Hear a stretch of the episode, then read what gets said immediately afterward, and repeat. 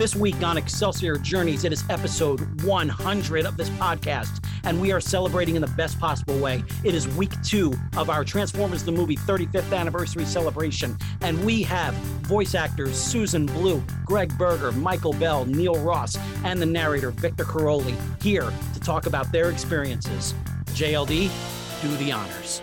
Hey, this is John Lee Dumas of the award winning podcast Entrepreneurs on Fire, and you're listening to the Excelsior Journeys with George Charoy. Prepare to ignite. Welcome to this very special Excelsior Journeys miniseries celebrating the 35th anniversary of Transformers the movie. Every Tuesday in August, you will hear from various cast and crew members and other special guests discussing the development, the voices, the music, the aftermath, and the film's legacy. So get ready to go beyond good, beyond evil, beyond your wildest imagination. Till all are one and ever upward. Welcome back to Excelsior Journeys. This is George Soroy. Thank you so much for being here. This is it. We are at episode 100. And as I'm recording this, it is August 8th, 2021. There are so many different milestones that are right that are right here on this one day because this is also the exact day 35 years ago that Transformers the movie was released in theaters. And for part two of this 35th anniversary celebration, it is only right that I have with me several of the voices that were responsible for so much of our memories. Who knew that uh, when I was watching this movie on August 23rd, 1986, that I would be talking with so many people that are involved in this? And it has been a real dream come true to have this opportunity. And I just want to say thank you to all of you for listening to the show, for enjoying it, for sharing it, for your comments, for your likes, for noting which ones are your favorite episodes.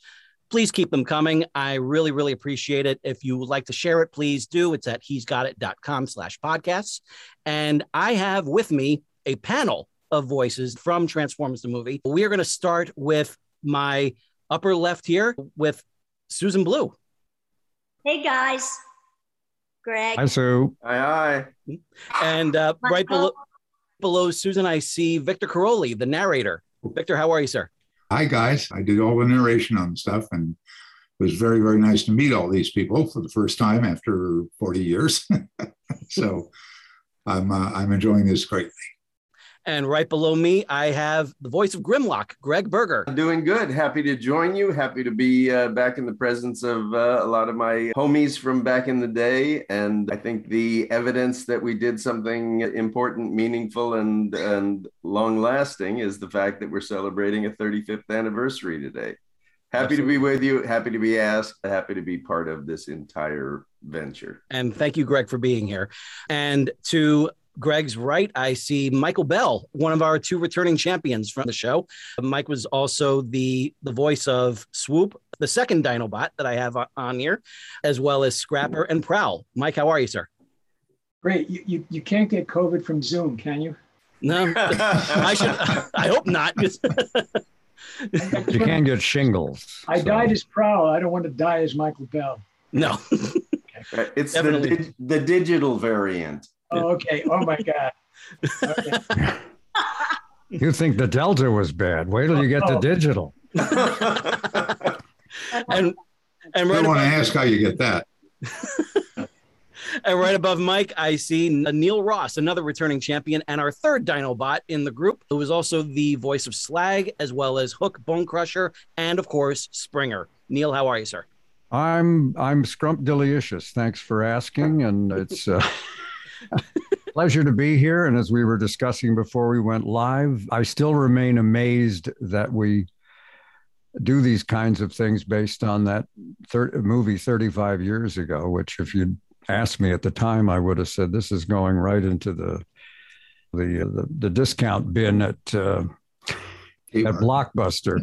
but yeah. but who knew? You know. Yeah. I'm sorry, I said 40 years ago. I didn't mean that. It was 35. You're right. It feels All like- I want to hear out of you is we'll be back hey, after these messages. we'll be right back after these messages. Oh, my heart. Oh, I've, I've never oh. forgotten that. Oh, this is great. Okay, so, and and also, we, well, it's also great to kind of touch back a little bit on where this all started, really, because now Sue, you came in as Arcee in the movie. Did you have any? Were you involved at all with the with the series beforehand? No, I did. I, I was involved after the movie. After we did the movie, I did the series for a number of years. Okay. They actually, the movie introduced a bunch of new characters, yes. Arcee being one of them. Mhm. And in, in most cases, they gave them to celebrities. And then the idea was the celebrities would be replaced with us plain rap folks for the TV series henceforth. Mm-hmm. I But guess a couple of us lucked out. Sue got that part, and I got Springer, Yeah. which really could have gone to a celebrity. And why it didn't, I don't know. But I'm endlessly grateful that they let me have that. Hey, mine would have gone to James Earl Jones or Yeah. Morgan Freeman. There you go. Yeah. It was so really like packed, it was so packed with celebrities that I think Neil, when it came down to us, Hasbro, they were probably so tired of negotiating with celebrities. They said, "Yeah, get Sue Blue and Neil Ross." there you go. Cheaper. Whatever the reason was, I- I'll Yes. be endlessly But I'm grateful very because grateful. It's been it, the other two characters or three characters I had had one and a half lines each. But but also Slag had like had the uh, fun little argument with Grimlock, and obviously he had the "excuse me" line, which got a lot of laughs from when he's stepping on a quintesson. That's always fun. And with with that in mind, Victor, you're the first voice that we hear from the original show.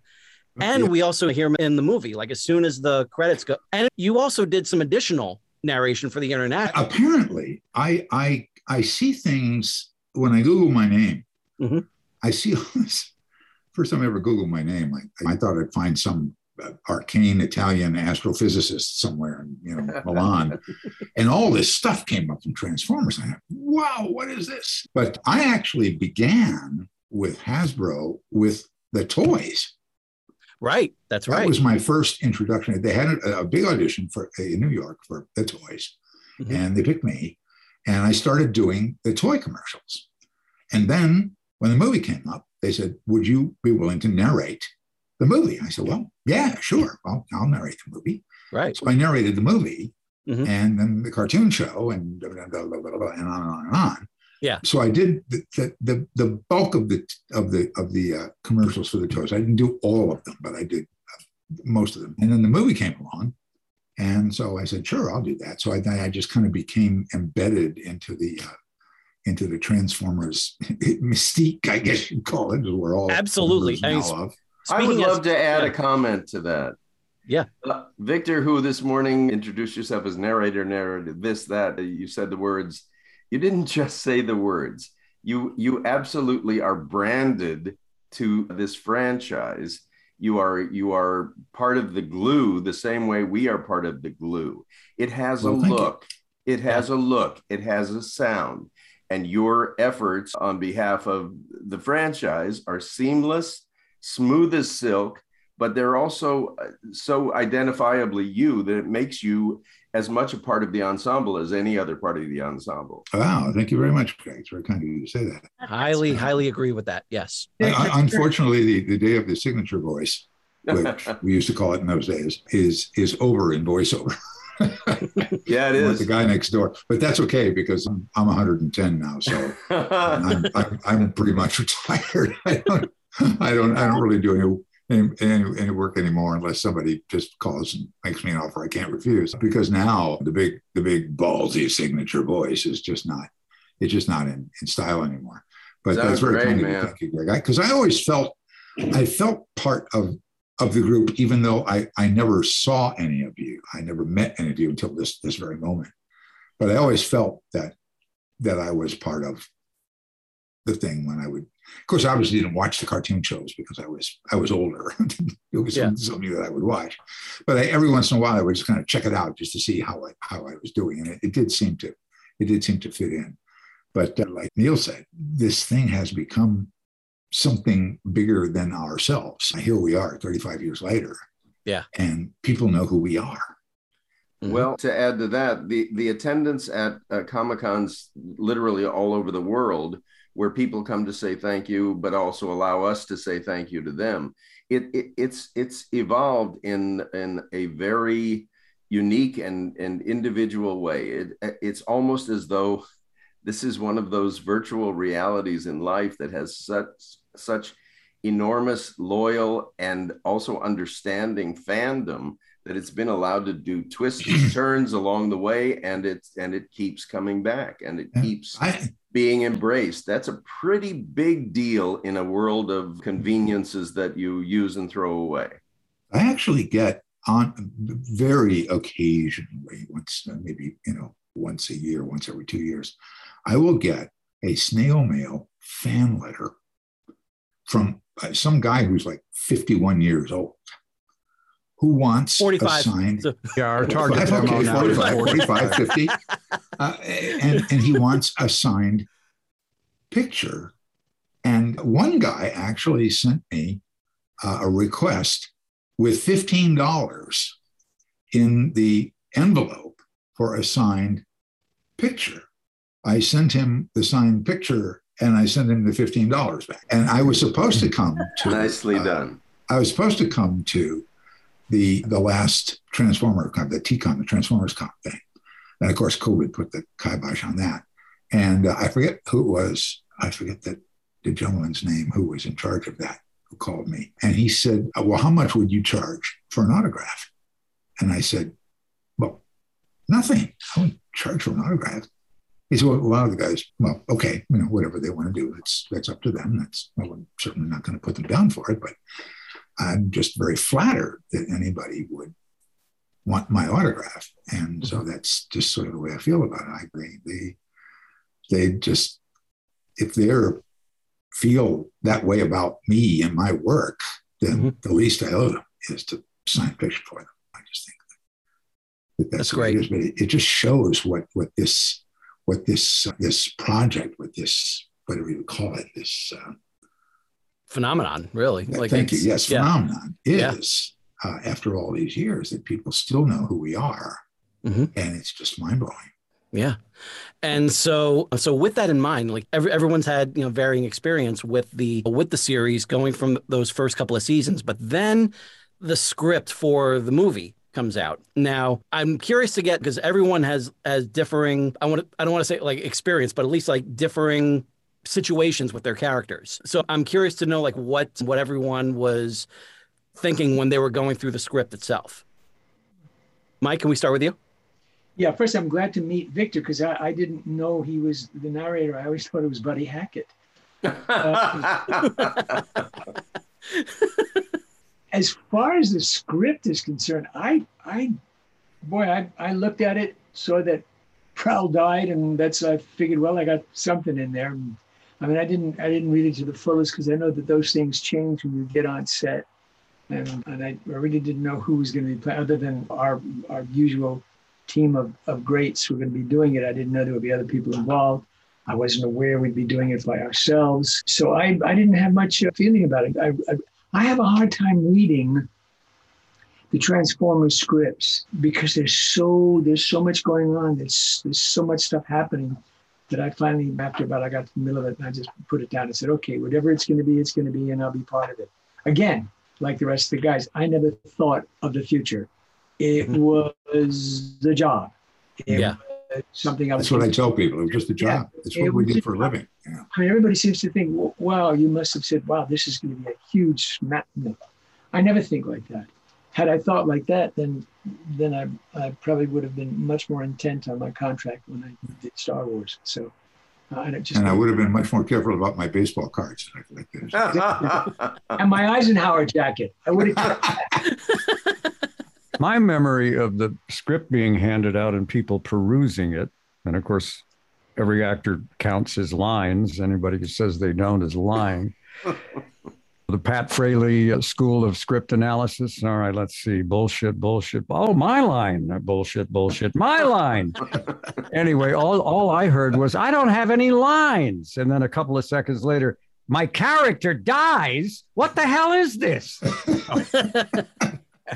and it, it kind of went like that. I think there was a, f- a fair amount of disappointment. Uh, the rest of you might disagree with me, but that I recall people being rather dismayed by the script. Yeah.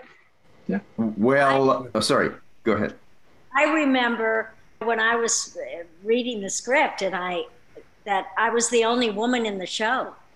And I just went, there's just not enough work for women in I mean, it's opened up tremendously now and everything. But as far as the movie went, it, there was so much action, and I think a lot of people will get will kind of underline their lines and not know what's happening in the other part of the scripts. I, I think all of us tried to read the whole script, but like Michael said, it's difficult. It was difficult. I remember during the TV show after the movie, Wally Burr would go through the storyboard and we would have rehearsals uh, at the table before he'd start recording. He would bring us all in. Do you remember that, Greg, of course, Michael? Of course, we remember. yeah, literally, the storyboard was just huge, and there was the action and the write-ins and the huh, huh, huh, were just the a, a multicasm of sounds don't say anything, Michael. you know, it would just be, and of course, Wally wanted to hear it a very certain way, and we would and a thousand times. Uh, bless him, and God bless him for this job that I got. I really have to thank Wally Burr. And but my God, very hard to decipher because they the impact sounds were never written in he mm. would write them in as he went through the storyboard and and and told us. But well, i do remember going man there's a lot of male characters in this. Am i lucky that i got this? Because Arcee is the only female in the whole movie. Yep. Yeah unfortunately as you say the situation has improved it's still not perfect but back in those days it was just brutal they'd cast a show and be six guys and maybe one woman yeah, yeah. yeah. So and, I was the guy, and the guys were all white. And they yeah, wanted, woman, and they wanted yeah. the woman to sound like a man. I remember that. I remember him directing Sue Silo in something in another show he did, and she kept on doing the line and doing the line. And he said, "Make it bigger, make it stronger." And I said, "Any?" And I finally said, "Wally, any stronger?" She's going to leave blood on the window. This is a woman. this is a girl. Okay, it's strong. It's done. She did it. Enough. He went, "Oh, Oh, okay. Is that okay, Sue? She said, Thank you, Michael. Yeah, that's fine, Wally. I owe you dinner. No, she sounded like that. Yeah, right. But by that time, after she was screaming and yelling, it was, oh, wow. Oh, my God. Unbelievable, wasn't it? it was Absolutely. Unbelievable. Well, hey, uh, Wally oh, was oh. starting into what a, his body English period. He called it body English, which it isn't. Body English is when you roll a bowling ball and then you stand there sticking your pelvis out trying to make the ball go where you want it to go, even though it's all the way down. The, anyway, that's body English. but he wanted a, a grunt for any kind of physical action give me a little body English as you pull the sword. And I remember after one of these sessions, it wasn't Transformers, it was something else, but Peter Cullen said, When I get uh, finished with one of these Wally Burr sessions, I go out to the car and I open the door and I put the key in the ignition and I start the car and drive away. You know? so for for the for the listeners real quick wally burr was such an integral part of not only the success for for the show and also like all the other sunbow shows that were out there but he was also a big reason why this movie endures because the wally was the voice director. He was the one that was basically like coaching everyone. And he was mike i think you mentioned something in the in our previous episode where you talked a little bit about uh, Wally working with Orson Welles.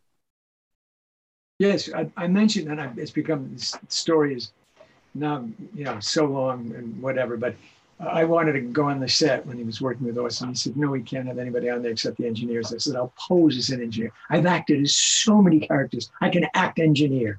I can make it sound like I'm part." He said, "No." I said, "But let me just want to be." He said, "No." So then I had heard from somebody who was there, one of the engineers, and we got to talking about it. And he said uh, at one point, Wally gave Orson Welles a line reading. Oh, oh my God. Is that man still alive? and, and, he said, and he said, remember Orson, if you could just, you know, and he went, Wally, I can't do Orson Welles. I know these guys can, but he says, he said, Wally, are you giving me a line reading? And he said, and he, Wally caught him. He said, no, no, of course not. No, of course not. No, no, no. I'm just, just a suggestion. Anyway, You back down from it. And then not too long after, I mean, a little bit time after, Orson Welles passed away. And I told everybody that it was Wally Burr that killed Orson Welles. Jeez. well, you told Wally that once. But I did. And he got, he got very upset. He said, What? He took it, he took it, he took it for, for truth. And I said, Well, he, he started line reading, he's gonna die. He started making Michael do the same line over and over and over again for no apparent reason. Finally, Michael lost patience and he said, Listen, don't start up with me, Wally. Everybody knows you're the man who killed Orson Welles. and Wally is looking through the glass like, Really? I found a way. I found a way to handle the guys that, uh, whatever kind of job you're doing, the guys that insist on giving you line readings. There's one guy I, I forget what the what it was some kind of commercial, and he wanted to give me a line reading, and I said, um, uh, "Do you mind if I give you a line reading?" I said, "Okay, on one condition." He said, "What?" I said, "You've got to come in here and read it into the microphone and, mm-hmm. and record it." And he mm. kind of looked around. He said, "Well, why?" I said, "Because you're going to give me a line reading, and I'm going to read it exactly the way you give it to me. Now, obviously with my voice instead of yours, but with, with, with all the ups, down, but with exactly the cadence, everything that you give me. And you're going to say, no, that's not what I meant. Because mm-hmm. it never is. Mm. Because what they hear in their head is not what that comes out of their mouths. That's what that's what we get paid to do. Yeah. Because we can do that. And he said, well, uh, well, uh, well, uh, I, well, I said, that's the only condition. And, and, mm-hmm. and he just backed down because he knew that if he came in there and it got recorded and he played it back, Kenny, the engineer played it back, that it would sound like crap. And so that guy, I don't think ever, ever, ever gave a voice person. A, Didn't Wally play some parts in, in this? Didn't uh, as, wasn't Wally? I think so. It? I think he did, Michael. I'm sorry. Wally, I think, did some roles. In, he did. He definitely did and and also and Joe. He also he did some roles. Is that right? Yeah, he would he would do them after we all left. He would do them in private. Replace you, right? Now I remember he made the mistake of doing it in front of us once, and I don't know if he was doing it on purpose to mess with him or not. But Don Jurwich kept. Well, he would say, two of you go around the back, the rest of you come with me. I think that was the way the line should be read. No, Wally, not no. Do it again. And uh, and after about five takes, Wally said, "Well, I don't want to keep these actors waiting. I'll do it after the session." And we're all going, "No, go ahead, be our guest. You know, we're this is highly entertaining. No, no, no, I'll do it after this." Never made that mistake again. That everybody knows that that Don passed away recently. Yes, yes. Sadly. Oh, re- recently. That's so sad. Mm. Yeah, Don, Don Jur- Jurwich, for uh, the listeners, was the um, co-producer and director of GI Joe the movie, which is celebrating its 35th anniversary next year. So that's and there were a lot of, uh, from what I understand, there were uh, the, the stories are there were some production delays that held up GI Joe the movie from release. That was supposed to be first after My Little Pony the movie, and then and then because of those delays, Hasbro looked at how Duke was being handled and said, "Hey, let's do that with Optimus Prime." And then they kind of up the ante a little bit by saying these these 84 characters that were going to be discontinued go ahead and kill them and this this i got confirmation of this from both ron friedman and flint dille last week that they said that they were given the directive from hasbro not to just write them out or reduce their screen time but kill them, kill them. and boy like i mean fans fans very very very succinctly remember seeing prowl die. And it would have been great to hear have heard him a few times during the movie before that, but man, he made an impact when when he was when he was gunned down. I guess my dog. I did. I did want to weigh in on the feature because I hadn't yet. When I when I read a feature script, this is just me as a fan, but I want to know that it inflates to something that wants to be told on the big screen, not the small screen. Yeah. And I felt it had all that Mm-hmm. and and i also i can i can still get starstruck pretty easy but in those days forget about it as rumors started to come out about who was going to be playing with us I, I was i was sort of beyond happy and and very excited at the opportunity to to work and colleague with people that I, I, was very taken with as a fan. So there was that. I mean, you can't let that show. You're there tasked with the work that you're there to do. But somewhere in the back of your mind, you think that's Leonard Nimoy. That's Leonard Nimoy. Anyway, as to Flint and Ron, what I do know about about the and the other thing that's jarring as you page through the script for the first time is that uh, characters are actually disappearing. Characters are not surviving the feature film. Mm-hmm. And Flint, in particular, told me that he literally couldn't get the door to his office open because the fandom was so loyal and so vocal and so ready to write about anything that that his his office was there was no room for the office. It was so filled with mail and opinions about who who didn't survive the the feature. So much so that some changes were made after the fact. Wow. Well i've had fans tell me on more than one occasion i'm sure it's happened to you greg and michael as well that the death of optimus prime was one of the most traumatic things traumatic. that had happened in their lives oh, yeah. up to that point. Yeah. We're talking about 10, 11, 12 year old kids. And it's, uh, I mean, they never got over it. And mm-hmm. that, that was a big part of the reason yeah. that the film really did not do that well in its initial release. And that is why the G.I. Joe movie never was released as a movie. It was turned into a miniseries. They took such a bath on the movie. Now, the interesting thing is the years rolled on, video cassettes came along, DVDs, the fans grew older and began to look at the movie again and see it through older, more experienced eyes. Mm-hmm. And it's turned into this almost iconic thing. But it, when it was initially released, phew, I'm going to spin yeah. that slightly positively because of what they learned. They mm-hmm. learned that they had this enormous fan base that wanted to weigh in about anything that they considered outside their ken, outside outside mm-hmm. of what what they were craving.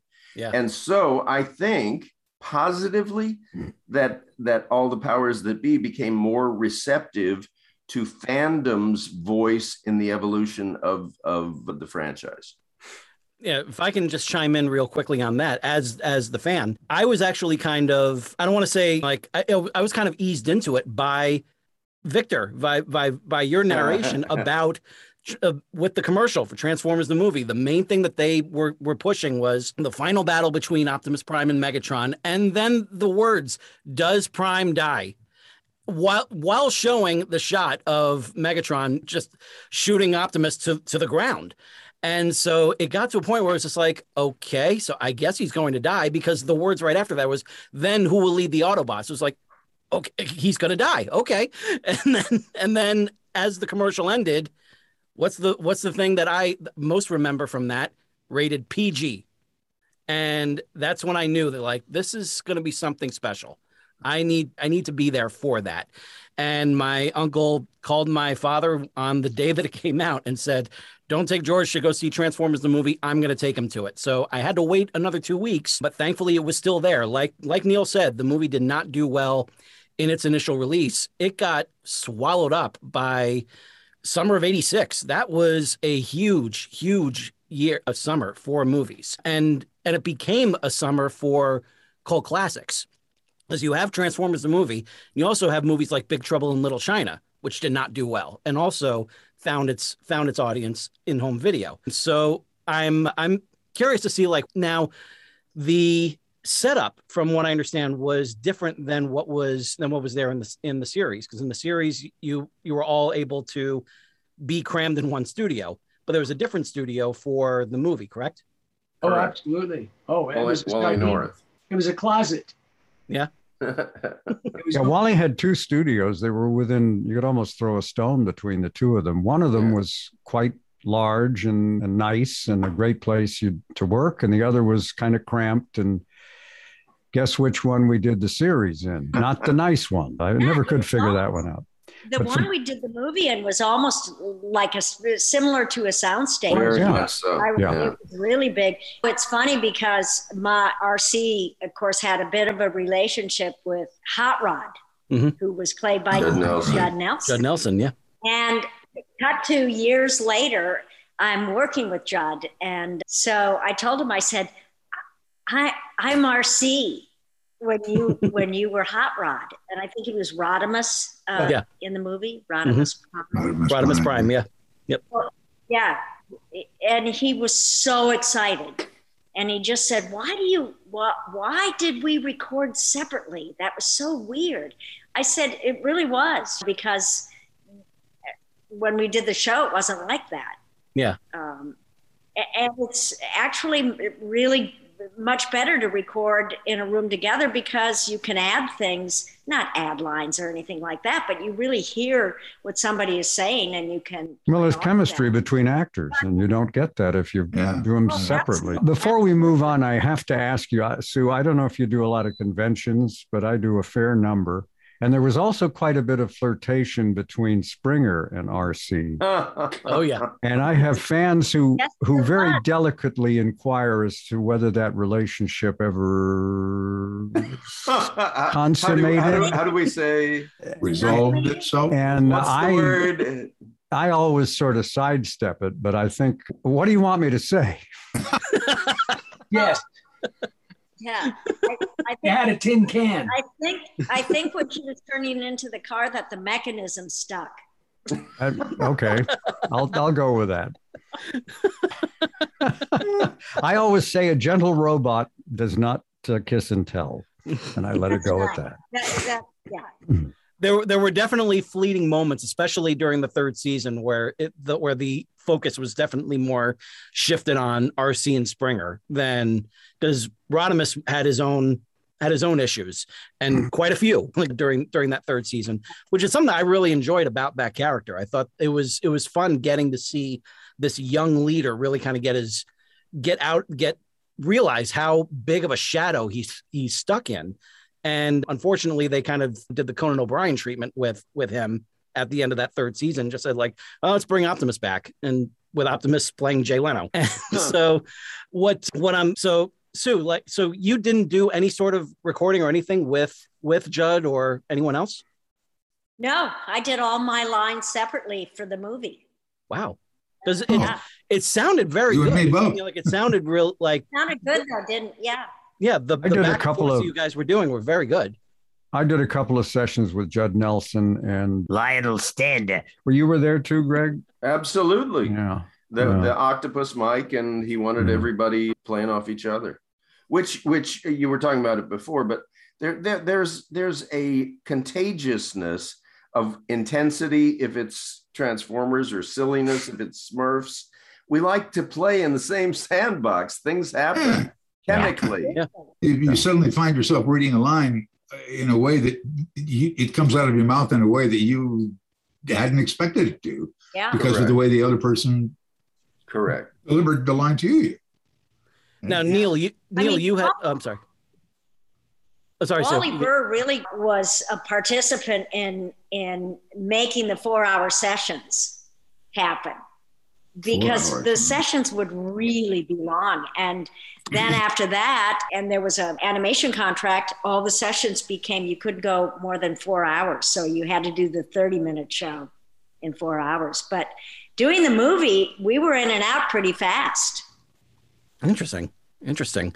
Now, Neil, know, you, does anybody agree did i ruin the No. room no, not at all. well, yeah. So what? What I was? go So what was everyone's? What was everyone's feeling like? Just kind of being in that whole other studio because, like you said, it's so different than what you guys were used to.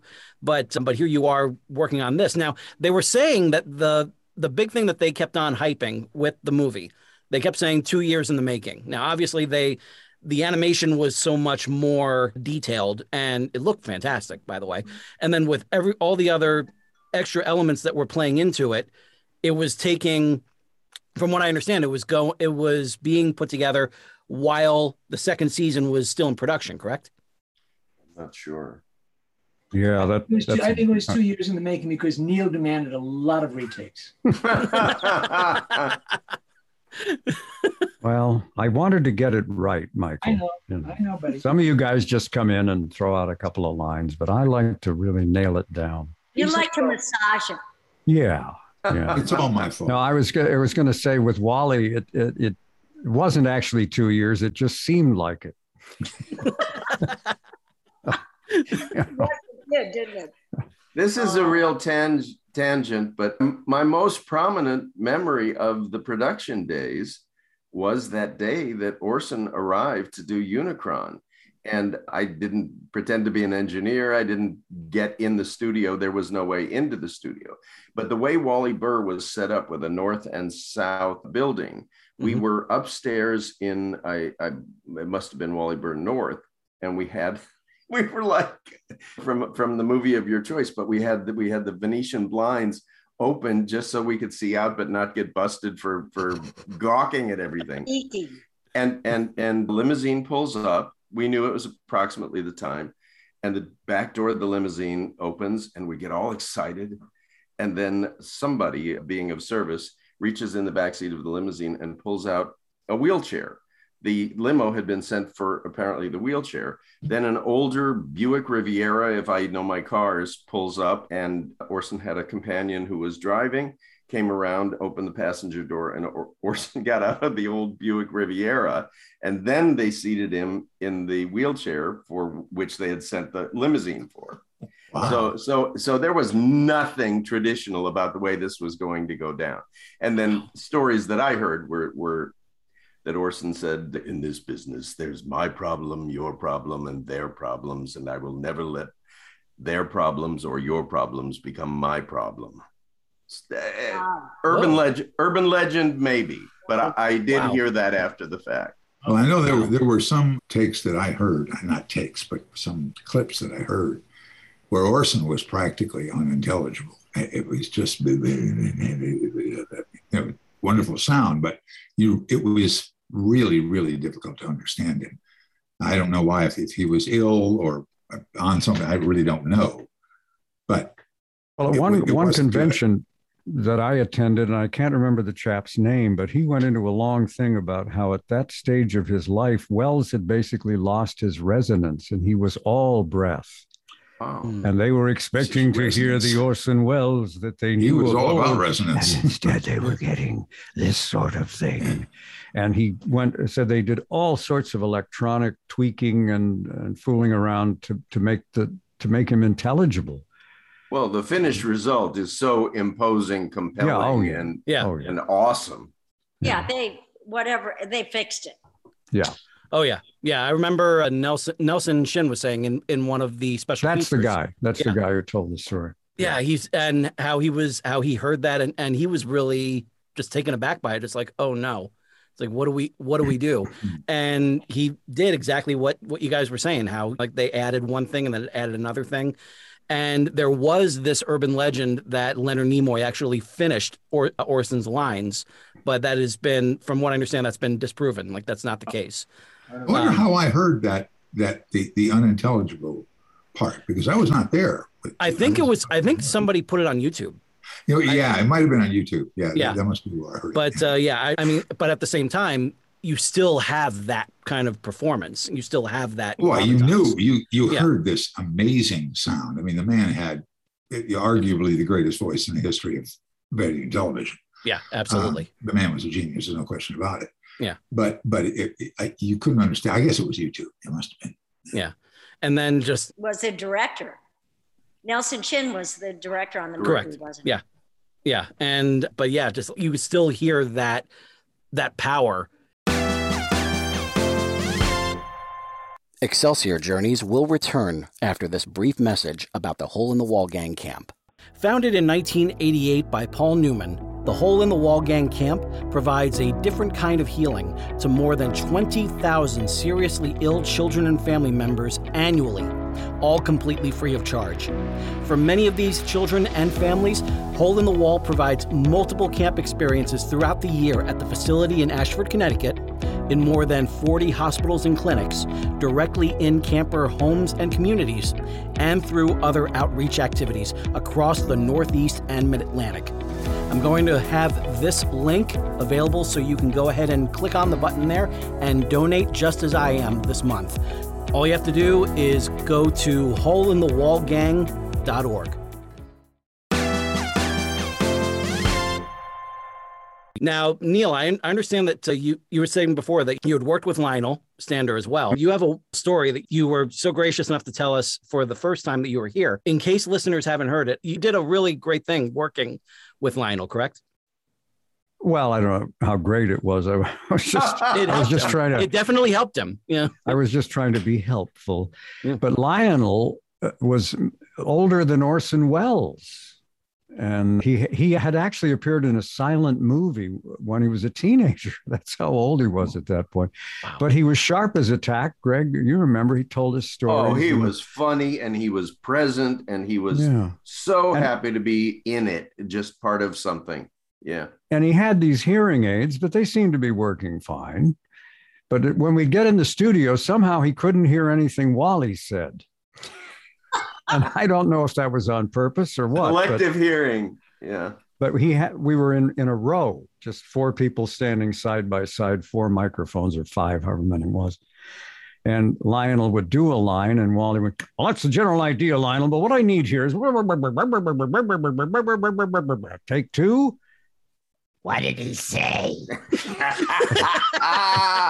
at one point i said do it well he, he said The Decepticons are coming.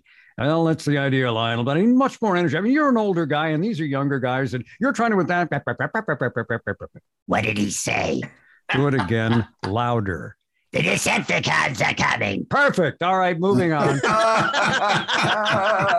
But then Lionel would get off mic because he wanted to make eye contact. He wanted to act with us, but we're all in a row. So he would do a line and then he'd go because he's trying to make eye contact. And, well, that was all right. You're off mic. You're off mic. And Wally's never looked at us. He always looked at the storyboard. So he couldn't see what was happening.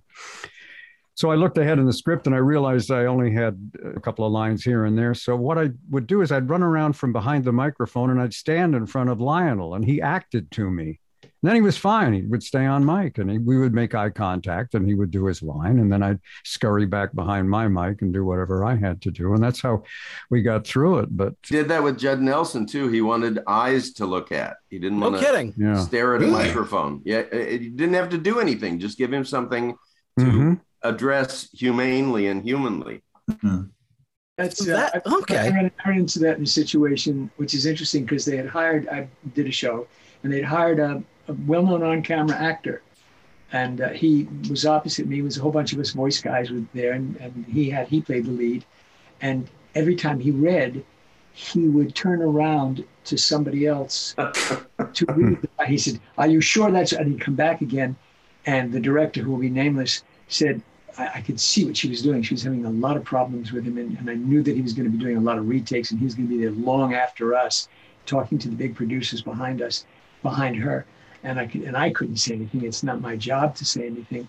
And then finally, he's I can see flop sweat. I can see that he's having a problem, and we broke for to go to the bathroom, and we go to the bathroom, and he's standing in the urinal next to me, and he's going, "I was shit, I was shit, I am shit, I am dying there, I am dying." So I said, um, okay, you cannot say anything to the director. I'm going to give you a real basic on this, okay? And I'll be glad to have you. Said, really? And he turns around and he says, oh my God, really? I said, yeah, but first, you're peeing on my shoe. Turn around, face the urinal, and I'll tell you. And he said, what is it? And I said, you you can't look at anybody. You must keep your eyes on the script. And I gave him the whole rundown and and make sure that you don't make a lot of noise when you and, and you can't because he was doing it. He was throwing his pages after he finished with them on the floor. And now were all these pages lying down there. So he'd have to do a pickup. He's going to have to start trying to put them in order. And I explained it to him. He came back. He was fine. He was good. But it was so hard for him. You could see him wanting to make contact, wanting to look up to talk to the people across the room, to the actor on the mic across the room, or to kind of a natural thing though, for, for people that don't, uh, we are all experienced voice actor people. We may have stage experience. I know I'm, I was originally a stage actor. I'm sure, I'm sure a lot of you have also done stage work. But a lot of people who have done stage work and television work have never been voice actors Correct. and they don't know what to do in a studio. They go in there and they go, I remember the first time I ever walked into a recording studio. I had no idea what to do. No idea what to do. I, but I didn't know when to start talking. Mhm. I know I they get these headphones. I might. I guess I should put these headphones. I put these. No, actually, that was in the days because I, I got into the business back in the late 60s and we didn't use headphones in those days. We just didn't. Nobody did. So I walked into the booth and I'm standing in there in this meat locker in, in New York and uh, actually was in Chicago. And I didn't know what to do. And I'm just, I'm looking at the glass at people on the other side and I was kind of looking over there. I was just a kid in my 20s, I'm looking, what, what, do I do? What do I do? What do I do? And finally, somebody got on the on the button and, and, and said, I had the copy. I did have the copy. I've been looking at the copy, but I, I should I start should I start talking? Should I start reading? I didn't know about slates or anything, you know, or how far away to stand from the microphone, or I had no idea because I was just a stage actor. Yeah. So I, I, we have to. I think we have to forgive these people, some of them anyway, that have never done voice work because they, it just doesn't occur to them, you know, that this is how it works. Well, I always blame the uh, the people in charge. They just assume, well, actors are actors. They all know what to do. yeah, they, they, know how to do when, when a celebrity comes in and they just gently inquire, have you ever done this sort of work before? Yeah. Well, no. All right. Well, here are some basic things. You need to stay on mic. If another actor is working, do not be rustling the pages of your script. In fact, there's a special way to change the pages on the script. And sure. whenever I'm on the button talking, then you can make noise. Mm-hmm. These are things. I mean, if I were to do on camera, if someone should lose their mind and hire me to do on camera, I'm sure there are things like that that someone would have to tell me. Me too. It's, yeah. it's not intuitive, you know. Yeah. And um, but they they go, oh well, they're celebrities. They sure they must yeah. know what to do. And well, actually, I, I did an on camera way back again in my 20s, and I was supposed to be in a rowboat. Again, here I am a stage actor, and they hired me to do this thing. I'm supposed to be in a rowboat. And the idea of the commercial, it was for insurance, for a bank rather. And if you can't make your payment this month, don't worry about it. We'll make it for you. So here I am in this rowboat in the middle of the ocean because I'm in a, in a, on a set and there are people rocking this thing, and every once in a while somebody throws a little pail of water in there. And they gave me a shirt and they gave me a couple of props to, to, to work with. And they said, You don't say anything. Hugh, you remember Hugh Downs? Yeah, sure. sure. Hugh Downs was was was the voiceover. He, he had already done the voiceover on it. And so I'm in the boat. And the guy said, Okay, take one, go ahead. So I'm bailing the water out and I'm trying to hang the shirt up on this mast I'm doing and Derek says, cut, cut, cut, cut, cut. He came to me and he says, You're a stage actor, aren't you? I said, Yeah. He said, because everything you're doing is is great. I love it, but it's all too big. Mm. Here's here's where here's your here's your parameters right here on the sides, and here's your top. Do everything you're doing. I love it, but do it in this frame because I didn't know. I so like the, so like that frame, that's the balcony. That's that, that's, that's, that's, where you're going. That's the screen. That's the yeah. screen. That's that's that's the area you have to work in. So when you're throwing the bucket out, don't throw it out there, throw it out here. Mm. Okay. And and then and then I got it. It's like you said, you know, you, you you don't you don't know. It's not intuitive. You don't figure, well, I'm, I'm on this small screen, so I can only do this. You have to be told how to do it. And they have to be told how to do what we do. We with us now it's intuitive. We've been doing it for years and years and years and years. We just walk into a studio we know what to do. And, and a lot of them just don't. Yeah. So they just need to be told. Some now, of them don't I, like to can i throw in a quick a very quick related but unrelated story? Uh, sure Sure. when I went when I went to my first voiceover audition that had actually been booked by an agent, I'd been sent. I was anxious and and apprehensive, but excited. I walked in the door and I've been thanking him for honestly the rest of my life. There's a, a very prominent voice actor named Jack Angel who was in the room. Mm. The, room the room was full. The jokes were flying. Everybody knew each other. Yeah. Everything was old home week, except yeah. for me, the newbie, feeling more like an outsider than ever. And Jack, Jack Angel said, Hey, you're, you're a new guy, right? I said, Yeah. He said, Come here. So we, he, he stepped in a corner or just outside with me he said, everybody in here is going to pretend that they know things that you don't know. They're going to, if they can use anything to make you feel less secure about what you're doing, they probably will do it. It's yeah. it's just by mm. rote. It's yeah. just something people do. He said, let me tell uh, like William Goldman, he said, he said, let me tell you something. Nobody knows nothing. Yeah. Just commit to the copy, let the results take care of themselves. If you're off mic, they'll put you on mic. Whatever you need to know, you're about to start learning. Yeah. But don't be intimidated by these people that don't even know the damage that that they can do by sort of trying to up everybody. The psychology of the audition room, right? Right. Yeah. I would go over and I would take the copy out of, the, you know, they had a little thing there with the copy in it. You sign in and then you take the copy out of the little thing. I would take the copy out of the thing and I would bring it over and sit down. And I put the copy down and I put the copy down in the chair next to me. I take out my book and read it. Yeah. I'm, a, I'm a really good cold reader. Oh. So I didn't. So I, some of the guys are in the, in the back over there. "Oh, They're making Exactly. marks all over the guy. And I just, I didn't even look at it. Just put it face down over here. And I get off my book and read it. So people are thinking, shit, what? He ain't even reading the copy. And then as I'm walking into the room, kind of look at it and while I'm chatting with the people. Perfect. And it, and it was, I, it was just a little tactic that Yeah. I learned. And the I'm other, one you. other, that one other hint, one other hint that I, that I learned, and this this was many, so many people have thanked me for this one. You've done 15 takes, 20 takes. You've done it right. You've done it right six times. You've done because what's right. You've done more commercials than this 22 year old idiot has ever seen or written. And what's right. So all these people are out there. So suddenly you say to them, Excuse me a second, you just gave me an idea. Can I try something? And they'll go, Oh, yeah, yeah, yeah, yeah. Okay. Take 22, and then you do exactly what you want to do.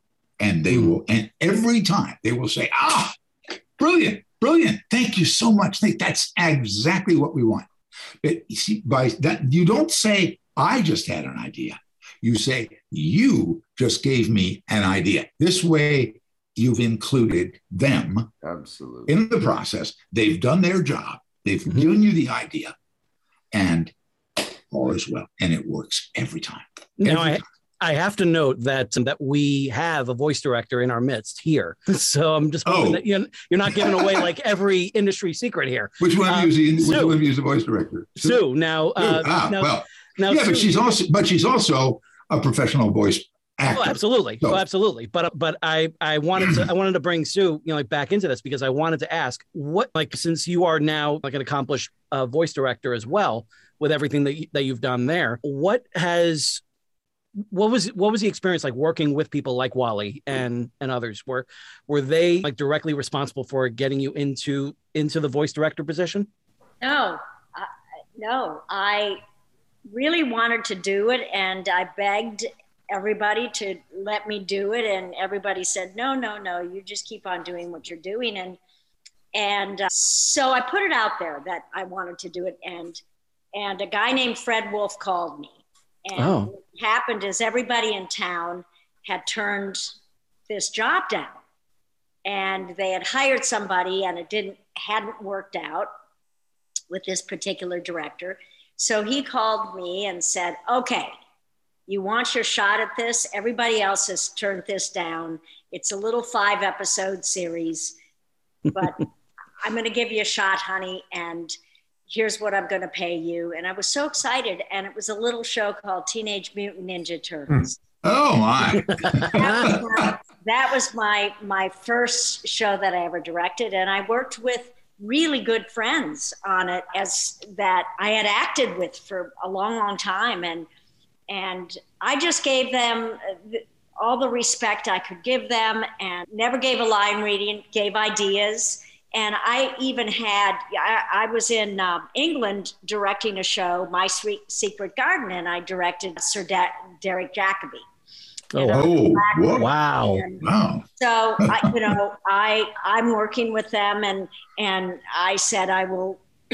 I will never. I, I will never give you a line reading. I promise. I'm like licking his loafers, and um, at one point during the show, he turned to me. He said, "Will you just give it to me how you want it? Will you Hmm. just say it how you want me to do it?" And I did. and he did it and he said, Thank you. And he didn't mind it at all. It wasn't like every, he was having pr- problems with it. And he said, How do you hear it? Mm-hmm. And because he knew I was an actor and he was gracious and great about it and it was a that was a wonderful experience and most of the experiences i've ever had uh, with actors has really been incredible because first of all i treat actors w- with a tremendous amount of respect. I let them investigate. I, I tell them the action and what's happening and give them the freedom to play in the playground. It's the producers behind me and the executives that give me the problems. Non creative people, yeah.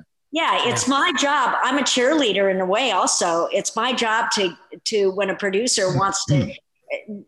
Hear a line 25 times, it's also my job to keep that actor calm and happy and full of energy and wanting to be there. Yeah. So it's it's a it's a big job.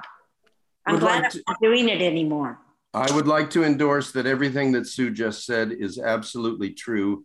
When Sue directs, when Michael directs, actually, and when Wally directed, there's there's a trait that the best directors have, and that's, in my opinion, that they can create enough energy to keep the entire room energetic.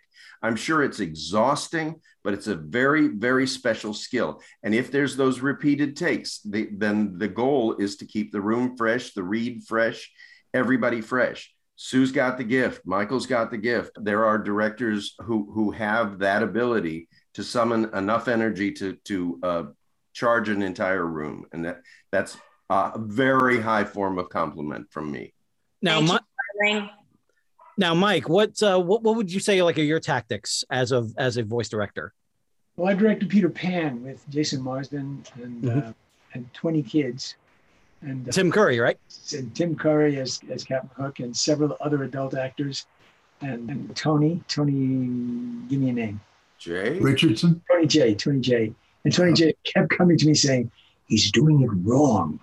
I hmm. should hook. He's the wrong hook for this. I should be hook.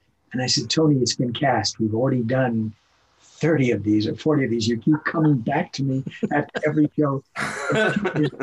Tim couldn't be more brilliant, couldn't be more inventive. And I never had to direct him on anything. It just said, you go. I mean, he just was fabulous. I had a lot of kids to do, and I had several other adults all in the room at Buzzies, in one room, in one, in one. And as Sue says, I had I had a, a French producer behind me and and a, and a, French executive whispering in my ear through the whole thing what they wanted. And I finally finally put it on mute and I turned around and I said, "Let me direct this." And when I'm finished, we will come down, come back and do pickups. But now leave me alone. Mm. And Absolutely. Look at each other. Yeah. Look yeah. at each other. They went, and I said, "Just leave me alone because I'm really angry now, and you don't want me angry while I'm directing." And the guy went and he stopped moving. He didn't say a word, and I continued because I had these kids that were just they wanted to get out, and they wanted to, they were they were they were the the, the kids in, on the island, and Jason was wonderful, and Debbie Derryberry was uh, I think Tinkerbell, and Tim. I don't want to waste anybody's time, mm-hmm. but I got to tell you, and Tony kept coming back and he kept saying, "I can do. I know I'm a much better hook than this." Oh my god! oh, it's so embarrassing. He was God bless his soul. Uh, Michael would do that with me. Oh no! Stuff. Oh yes, he'd go. I don't like that villain. Oh my God! Wow. Replace him, and I should have a shot at it. What do you think, Susan? Oh his cigarette and his big white mustache. I love that, Tony, but and he had that great voice. And he had that great voice. And yes, he probably could have done Hook, but Tim was brilliant, and he won an he won a he won an Emmy for it. He won an Emmy for his performance. Yeah in in wow. in, uh, in, that show in uh, uh, Peter Pan. But I have to tell you, it was like it was it was worse than herding cats because there was so many in one room, and there was so and the kids were great, but you had to keep them quiet because they only had one booth. I, whatever it was we were doing, that's how they started it, and they called me in because the other person wasn't working, and I wound up doing like 80 of them. But I got to tell you, that was and you, you only went only because I was an actor was I able, like Sue, to be able to see because Sue and I worked together on uh, exactly we did the, the Incredible Hulk. Yeah. Together. So when you're working with actors, you've got to calm them down. You've got God, to you guys are all stars. Jeez. and I was working with some wonderful people, wonderful actors who were with us.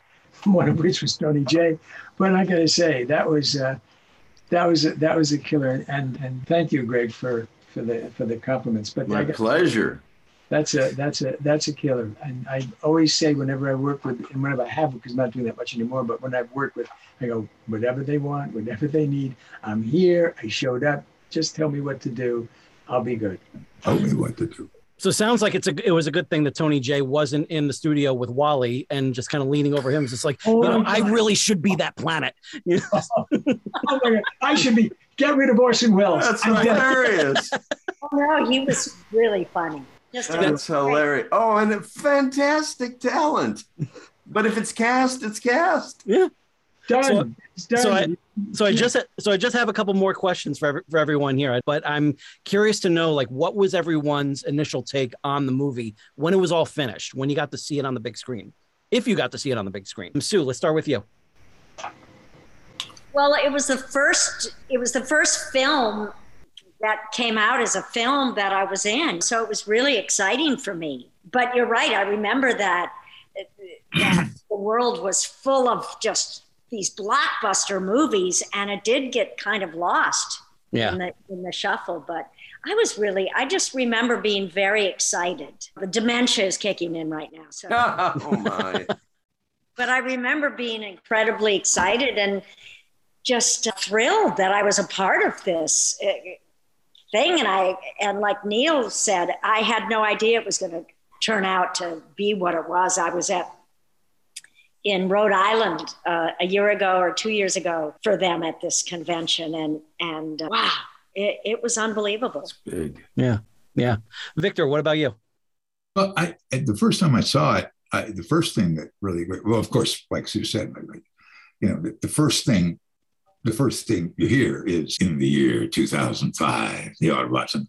And I thought, oh my shit, that's me. oh my God, that's me. I'm in a movie. God damn. Uh, you know, once you get past that, the the the the, the graphics at the time. Now, you look at it now and compared to the CGI we have now, it's kind of pales in comparison. But at the time, in in '86, whenever it was, 86, Uh, yeah. yeah, were, were amazing because they actually had camera angles Yeah. on the Yeah. graphics. And here comes, you know, here comes Megatron, this big gigantic thing comes, and then all of a sudden, these things would would suddenly transform into something else. Uh, holy shit! This is this is this is quite remarkable. Yeah. I did think that a, a, a lot of the colors were kind of the same. There was a lot of red, as I recall. Now, again, I'm, I'm thinking way back now because I, I haven't seen the movie since I saw it first first came out. I seem to remember there was an awful lot of red in the movie, and they could have maybe used uh, a, a, a wider color palette. But I just thought that the animation was really quite remarkable. Yeah. Uh, It, still is. just- I, I have to say, like that's that that movie looks absolutely fabulous. And 35 years later, for me, the, as a fan, like the the animation just holds up so well. But I mean, like, granted, you, to say I'm biased is a bit of an understatement because, like, but uh, but yeah, I absolutely I, I I love it. Like, I love how it looks and everything. I love how it feels. I love how it sounds. And yeah, just the fact that the fact that we're, it's still it's still here. It's 35 years later. It's still here. And uh, so, Greg, what were your thoughts when you first saw it? Because you got there was a lot for for Grimlock to do uh, during during this during this movie. Not only did Grimlock have a lot to do and hopefully do it uh, very effectively and well, but uh, I was gifted with so many catchphrases in the in the animated feature that they honestly I still ride the the way the wave of of people's love for all of those utterances that that sort of define the character but also enhance the comedy back to the very beginning beginning you, you all of us in those days i think i mean I, I don't know anybody who's who's jaded beyond a point of some idealism it's a movie and you're in it and it's Mhm. distributed and it's in theaters and then at, at a screening i saw people were not only cheering and throwing popcorn like a communal experience. They were repeating lines like Rocky Horror. Oh my God! I, really? I, wow. I just uh, and many of them were mine. Uh, and, and and I just thought something's going on here. It's it we we made X, but this is becoming bigger than X rapidly, Mhm. and and so it has. Anyway, Yeah. that's that's me. Neil, s- since since catchphrases were mentioned, uh, what was your initial thought when you first saw saw the film? Well, that that's my most vivid memory is my catchphrase, which I didn't realize was a catchphrase till it happened. But I went to the premiere, which was at a lovely theater in Westwood, and uh, a lot of kids, and uh, the place was packed and a lot of energy.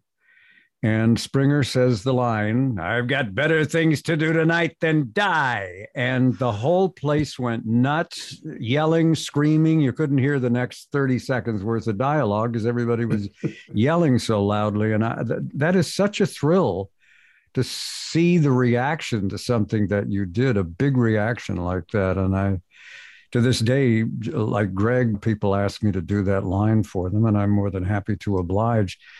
That's my my, my main memory is is that moment. Excellent, Mike. What were your thoughts when when you first saw the movie? I have to admit, I didn't see the movie until 30 years later, 25, 30 years later. Wow. Didn't see it. And if you ask me for to repeat a memorable line, all I can do is go, ah. So I don't think anybody laughed or applauded or cheered, or I have no idea what went on in the audience. Or anybody cried. I know. I know there are Marines that come up and say, "Man, I, at conventions, I mean, I really fell apart when Prowl died." I say, "I'm sorry." the hell can I say to that? I mean, Mhm. you know, and and he said, I really, really felt terrible, and because Prowl was this cop, and he was, you know, he was. I joined the Marines because of you. I didn't kill anybody and yell my name, did you? Because I died. Remember, I died. So that should have given you a clue before you yelled anything that Prowl said, because all he said was, and he died. so I really had, and again, my memory is from 25 years later, and I loved it. It was great. Loved the music. Music mm-hmm. was Oh yeah. kick-ass, absolutely kick ass, and kept searching for whatever Swoop had to say, which was negligible, one or two lines, and that was it. And then saying, everybody talk about Prowl. It must have been from the series because when you go to the conventions, they love your character. Oh, I loved your character. Yeah, I'm sure you said the same thing to Gregg Berger. Nah, he said the same thing to Neil. I loved your character. That was my yeah, bullshit. Here, just give me a paper and I'll sign the thing. I don't know what they saw from me in the movie. As I said, there was not much for me to do. And and they, they took their cue and decided to kill me in G.I. Joe as well. So I'm the actor that they want to kill. Well, thankfully they just put you in a coma again for in GI Joe the movie, but second coma. So, Mike, since we're on you, I'm curious to know like what the what would be basically like my final question of all of this um, is. It's been 35 years. It's been three and a half decades.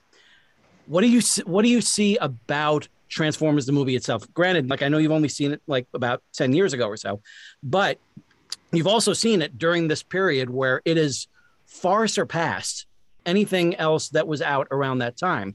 GoBots Battle of the Rock Lords had come and gone before the movie came out, and this was the, if if it wasn't PG, if it didn't do the steps that it did. Granted, like everyone looks at at the death of Optimus Prime as a real low, but with everything that was done, every every move in that movie, I I say, you know, like from start to finish, it's full out ballsy because everything that was done, you could not do in movies these days.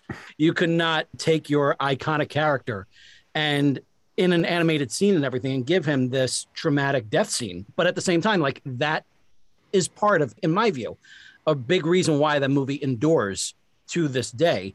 But I'm curious to get everyone's everyone's thoughts on the legacy of this movie after 35 years. Michael, what are your thoughts on that? I, I'm surprised. I have to be honest with you. I am. I'm surprised that um, 35 years later, that people still recognize this. That they brought their kids up on the movie, saying that their kids love the movie.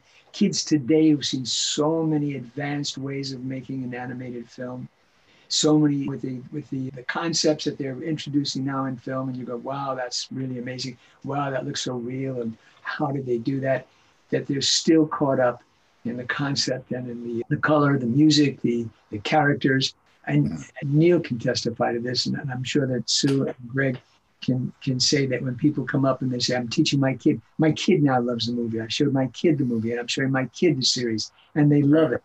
And it, it- to me, it's a phenomenon. I, I think it's a phenomenon. It, it really is, and I'm thrilled that, that we're all part. of it. As I said, I I get my dolls in the mail from friends.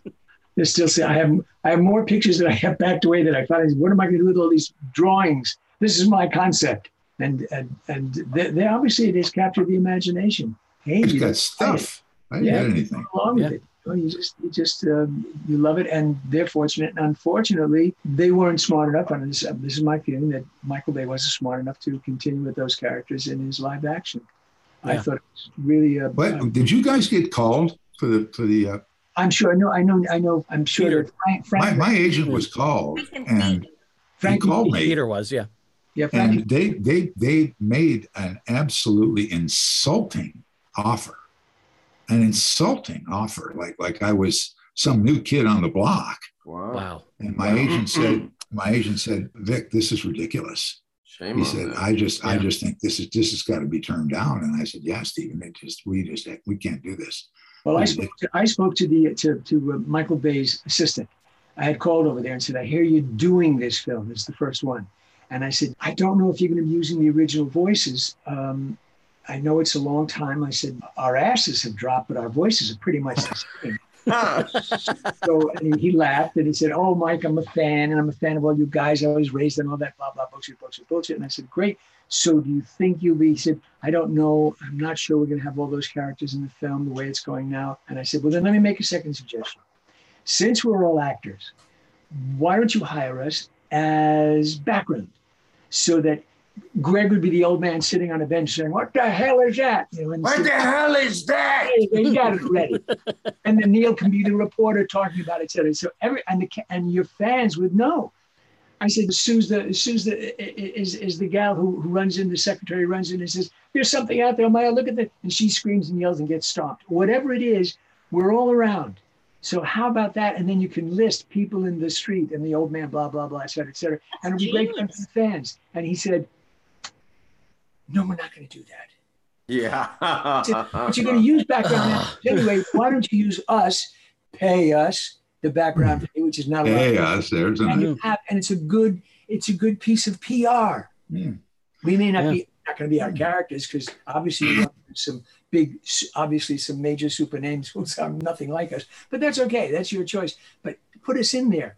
And he said, mm, I don't think so. But anyway, Mike, thanks very much for the hmm. call. And uh, who gave you this number? yeah. George, I, I have to, I have to run out. I have a ear appointment.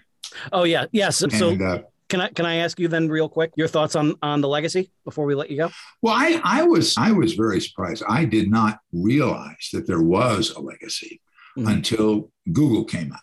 Well, Yeah. I know what year that was, and I googled my name, and I saw all this stuff about the amazing narrator, all this stuff about about me and and Transformers, and and because I'd done a, a, a great deal of work in, in in New York, a tremendous amount of work in, in New York before I ever did Transformers. And and to me it, it was it was just it was a job. It was just a job. I did the commercials i did the movie. I mean it was just a job and they paid me for it and everything's fine. It was all union and everything everything's fine. But I, all of a sudden i thought wait a minute what why why is why is that movie and to this day i don't get it Yeah. i i don't understand why why it grabbed people.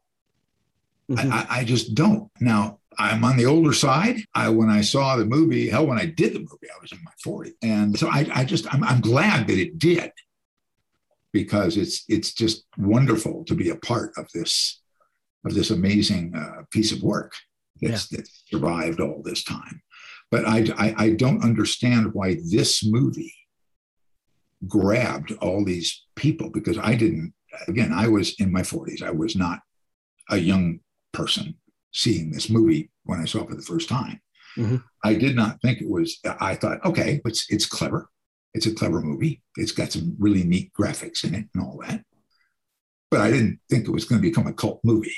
Right. Uh, I didn't, and I and I was quite surprised again when I googled my name and found out that oh my god, we're all just cult. Everybody else's name was mentioned, not just me. But oh, and then there was, and there was, and there was Michael Bell, and it was Greg, and it was all these other Neil, and so everybody, everybody's names show would show up in my stream here about other people, and I thought, wow, okay. And I started getting snail mail fan letters, and I thought, whoa. really? Okay. So no one was more surprised than I was to find out that this movie became a cult classic. And, and surprised and happy, by the way, very, very pleased. Right. That it, but I, I, I was just, I, I don't understand to this day why, why it was. I can't tell you that all these years I've wondered who are these people? I've known your names. I've seen your names. I've said your names. I've said all your character names for all these years. And now I get to meet at least you guys. I haven't met all of you because all of us aren't here. It's about so, time, Victor. I know yes. it's about time. Yeah. So thank you all. All right. all right. Thanks, everybody. Maybe we'll all hook up again sometime. We thank will. You so, thank you so okay. much, Victor. I'll, I'll, let Thanks, you know. guys. I'll okay, be in touch bye-bye. Bye, Victor. All the best, Victor. Lovely to meet you. Thanks. Now, Sue, to kind of add on add on to the legacy, what were your thoughts overall? Well, it, it's really what everybody's been saying. It's a phenomenon. I was called when I went to Rhode Island, I, I think it was two years ago, and they put me in the Hall of Fame. And I went, What? Wow. Yeah. Arcee was the first year, and then they inducted me into it um, the next year. And man, I was so flattered and my head couldn't get out the door. It was so big. Yeah, for that moment. And Frank Welker came and Peter Cullen, and they introduced me. And it was really, I mean, I just thought personally, it really meant a lot to me. And I was really humbled. And I was a big shot for a minute. And it, it was and I'm not a big shot. And it was just really nice for that for that to have happened. And it would not have happened. Uh, uh, it would not have happened unless Transformers had become what it became. Yeah. 35 years. So that's my that's my personal feeling about it. And Neil, what are your thoughts? Well, Transformers is probably the most revered and remembered show I ever got to work on. G.I. Joe maybe coming in uh, 2nd mm-hmm. And I've thought about it a lot. A couple of things occurred. Human beings love to anthropomorphize. When you're a little child, you love talking bears and talking elephants. You get a little older, and the, the concept of a, a robot having human emotions and, and is somehow strangely compelling to us. I don't know why. I think that was a big part of it. I like what you said about uh, some of the grittier parts of the movie. I, I, I, think when they were 11, 12 years old, they weren't quite prepared for it. But as they got older and more sophisticated and more able to deal with uh, complex ideas like death, that's kind of complex. They rediscovered the movie and it had it, actually what happened gave it more gravitas than if it had just been a light uh, fluff piece. Yeah. The only other thing, and I, I, say this about the whole series, not just the movie, people said, oh, this is nothing but a half hour toy commercial. If that's all it was, we wouldn't be here today talking about it. Uh, and we ended up creating something very special without perhaps even realizing we were doing it at the time. Mm-hmm. And that's that's my take when fans ask why why this show and why not the others. Very grateful to have been part of it. Speaking for all the fans, as our weight for all of you, for all Neil, of you involved. Neil, you, yeah. said, Neil, you said the same thing about Kissyfur. Greg, what are your thoughts? Oh, I have many, but I don't think it can be said better than Neil just said it. I, I just need to add to that list of, of collaborators, uh, which we were we were all colleagues and and you you can't intentionally hire good writers bad writers good at you it there's some sort of x factor to the success of this. And it has to do with the perfect storm of hiring flint hiring ron all of us but the element i wanted to add was music. Vince yes. DiCola and stan bush are branded to this series, the uh, the, the feature, the in so many ways, so many ways that define it, give it a little time capsule feel, but also Stan Bush writes anthemic like nobody, and so does Vince. Yeah. And and it gave a grandness to to the venture. Like I said when I was saying about reading a, a movie script for the first time, it made it bigger than a small screen. It was big. Sound yeah. sound was big, animation was big, everything was big. And just the factor that no one can account for. I've been around for quite some time, as have my, my friends on the panel here. And you see great product that never resonates, doesn't get embraced, doesn't get. I'll give you one that, that Sue directed me in called Toxic Crusaders. Honestly, oh, yeah. that, that show should still be on today, 35 years later. It, it yeah. was that good. Yes, I'm not lying, but yeah, but all all the more reason when something is embraced, is held close by a loyal fandom and a growing fandom who introduces themselves to us at conventions with their children, sometimes their grandchildren, and sometimes a book. The, exactly, all that yeah. and more. Yeah. Without without knowing what we were doing, we were doing something. And I'm I'm putting Wally Burr straight back in and those big story boards. He knew the show that he wanted to make, and he wasn't going to accept anything less. That created frustrations, but it also created something. Look at the result. Look at the longevity. It's ridiculous, mm-hmm. and I and I celebrate it. Yeah, and as a fan, I celebrate all of you. I, I can't think of a better way to celebrate 100 episodes of this show. I can't think of a better way to really bring in this miniseries that has gone so far above and beyond expectations that I can't even I can't even fathom what 10 year old me would have imagined huh. if I had come up to him and just say, in 35 years, you're going to be talking to her, you're going to be talking to him and him too, and him, you're going to be talking to the writers, you're going to be talking to the music composer. It's all going to be on these podcasts. And I know the 10 year old kid would have turned and just said, What's a podcast? And I don't believe you. There's no way that can happen but it has happened.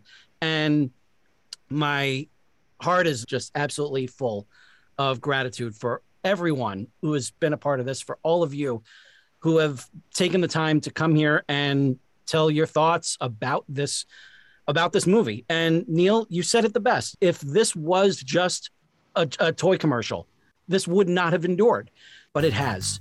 And I am just so absolutely thrilled that all of you have been able to take the time to be here.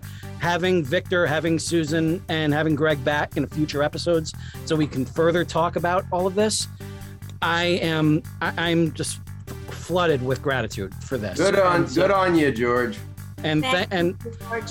And thank you. And so for Susan Blue, for Gregg Berger, for Neil Ross, for Michael Bell, for Victor Caroli, this is George Soroy saying to all of you, ever upward. And I will see you next week for part three, where we're going to be talking to Vince DiCola. We'll see you then.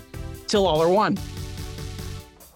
Thank you for listening to the Excelsior Journeys miniseries celebrating the 35th anniversary of Transformers the movie. Thank you for donating to the Hole in the Wall Gang Camp. Thank you, Zach Comtois, for providing the intro and outro to this miniseries. For more information about Excelsior Journeys, please go to he'sgotit.com slash podcasts.